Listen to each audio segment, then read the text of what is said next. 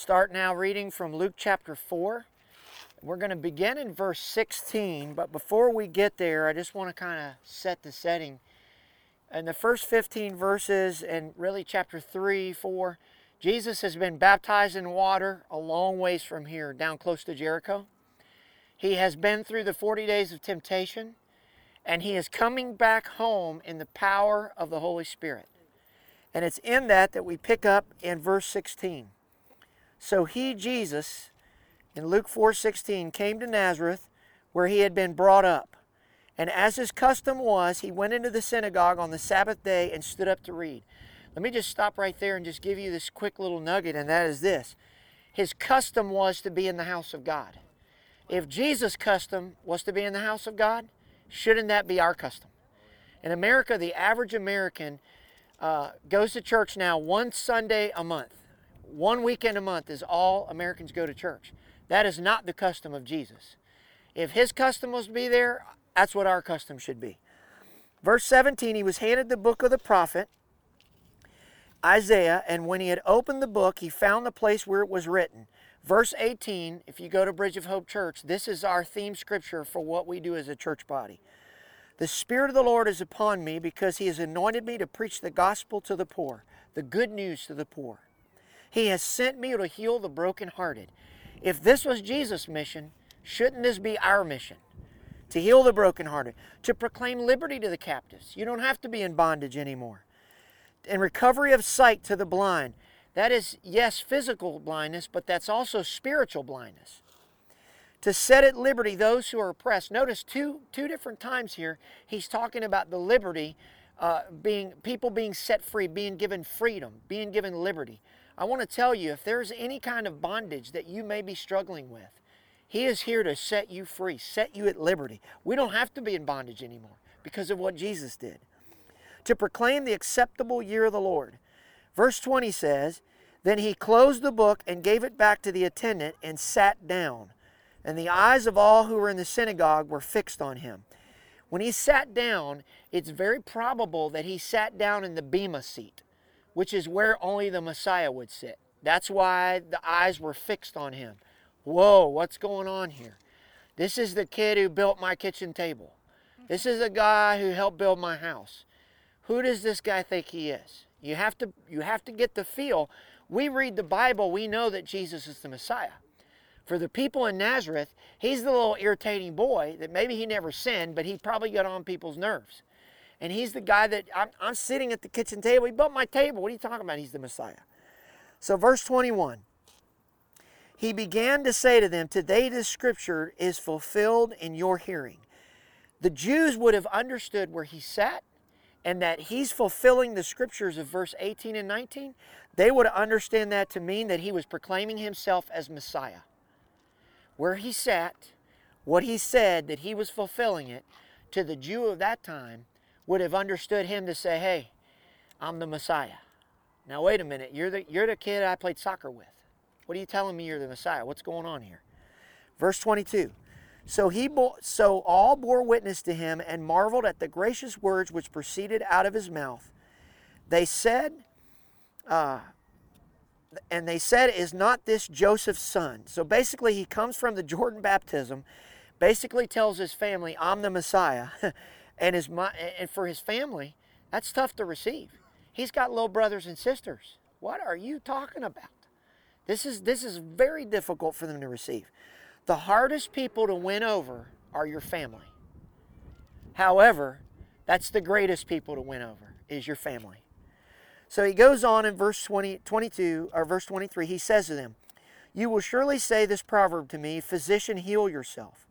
Whatever we have done, heard done in Capernaum, do also here in your country.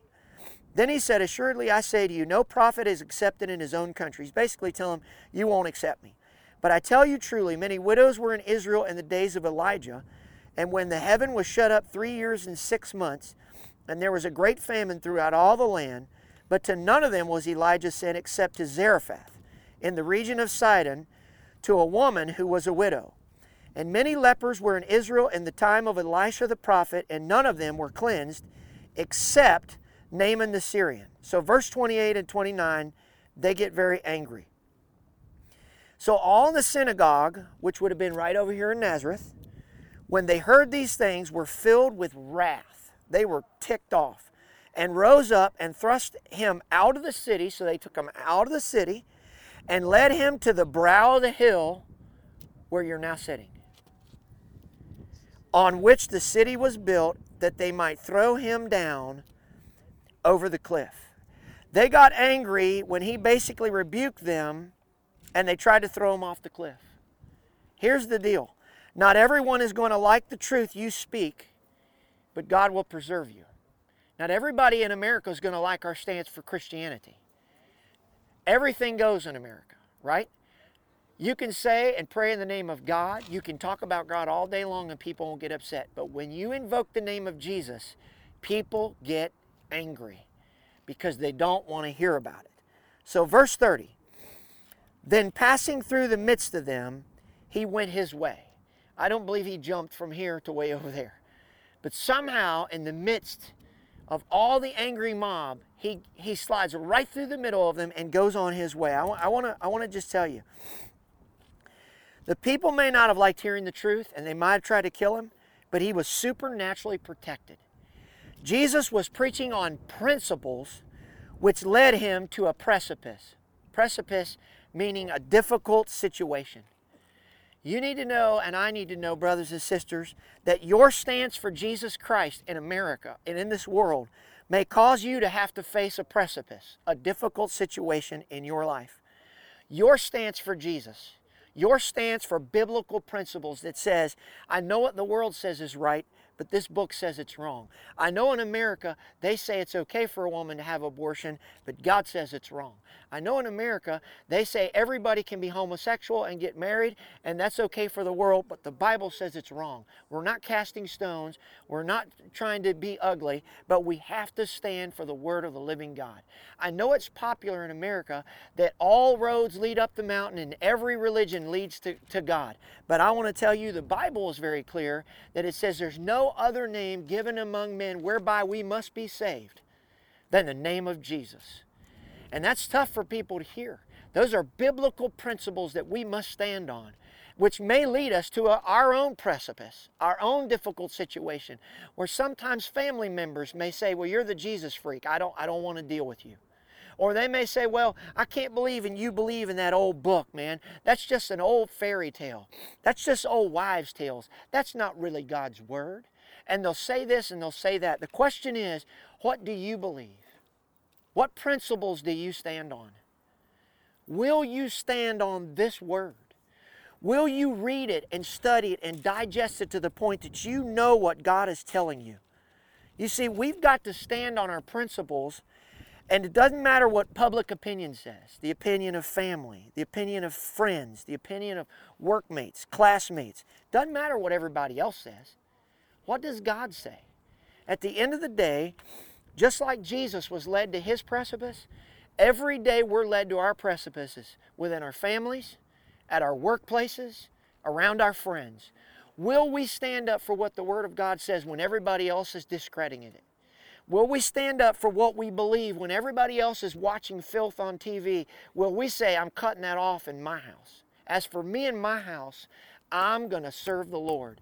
Will we be willing to allow people to be angry with us, to get mad at us because of our belief system and say, hey, I'm not here to make you mad, but I have a book I live by, and I'm going to stand on it with all my heart.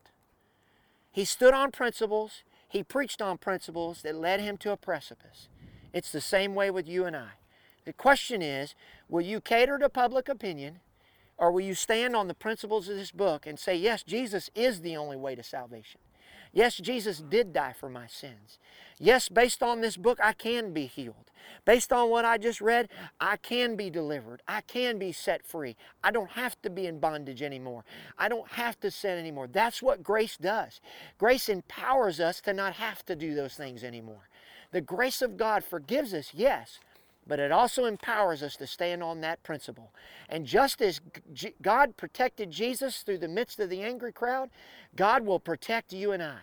And as persecution heats up in America, as persecution heats up maybe in your life, Stand up for God and His Word, and He will send you through the midst and protect you.